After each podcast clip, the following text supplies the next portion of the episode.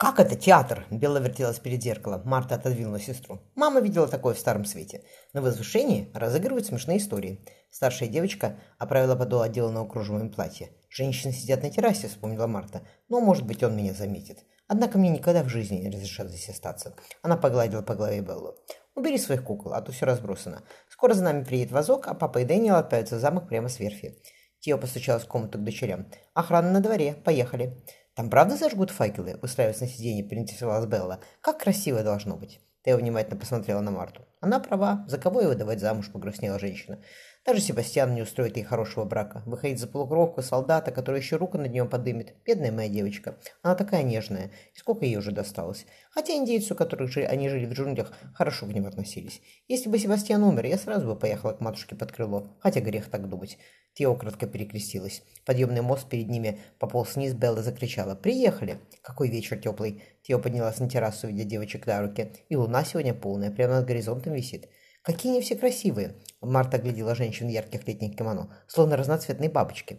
Изящная жена Даймё, глубоко поклонившись, указала на маленький стол, столик. «Сладости!» — обрадовалась Белла. «И отсюда хорошо видно сад, мы ничего не пропустим». Огромные факелы, пылающие на шестах, освещали задрапированную шелками сцену. «Смотри, мама, у девушки бива и хлютня!» Марта подергала мать рука в платье. «Мама, можно?» Не дожидаясь разрешения, Марта ловко опустилась на колени рядом. «Я Марта», — она указала на себя пальцем. «Марико», — закивала японка. «Похоже». Приняв био, положив пальцы на струны, Марта начала играть. Нежный трепещущий звук пошлыл на террасы, женщины стихли. «Ах!» – прошептала Белла. «Мама, как это хорошо!» Тио полюбовалась склоненной к лютне черноволосой головой, головой Марты. «Да, милая». Закончив мелодию ласковым перебором, Марта протянула лютню девушке. У входа на террасу кто-то захлопал в ладоши. Женщины, поднявшись, застыли в низком поклоне. «Сан прекрасно владеет бивой», Даймё взглянул на девочку. «Возьми инструмент, Марико-сан. Это мой подарок». «Ваша светлость!» – девочка присела. «Большое вам спасибо». Масамуна-сан отвел глаза от мягких, украшенных цветами волос от ее темных миндалевидных глаз. «Что делать? Я ведь обещал Масата-сан», — напомнил он себе. «Не стоит благодарности», — отмахнулся Даймё. «Сейчас начнется представление, давайте посмотрим на сцену». Подойдя к Тео-сан, вдохнув запах роз, он шепнул. «Зайдите в мой кабинет. С вашими девочками все будет в порядке. Здесь совершенно безопасно. Выйдите в большой коридор, вторая дверь направо. Там открыто. Пожалуйста», — добавил он.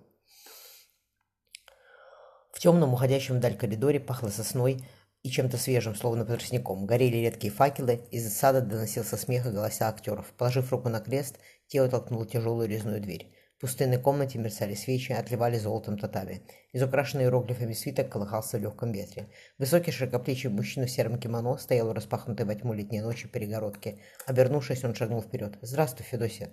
Господи, как она побледнела, испугался волк. «Зачем я все затеял, дурак? Бедная моя девочка, она меня давно похоронила, но я не мог иначе. «Волк!» – она уцепила за сцену. «Волк, счастье мое!»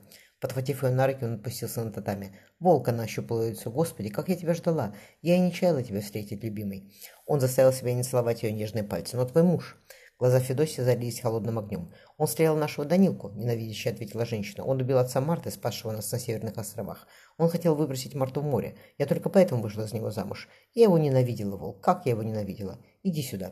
Он зарылся лицом мои волосы. «Все кончилось. Мы теперь навсегда останемся вместе». Она была такой же, как его снах все эти годы, горячей и сладкой.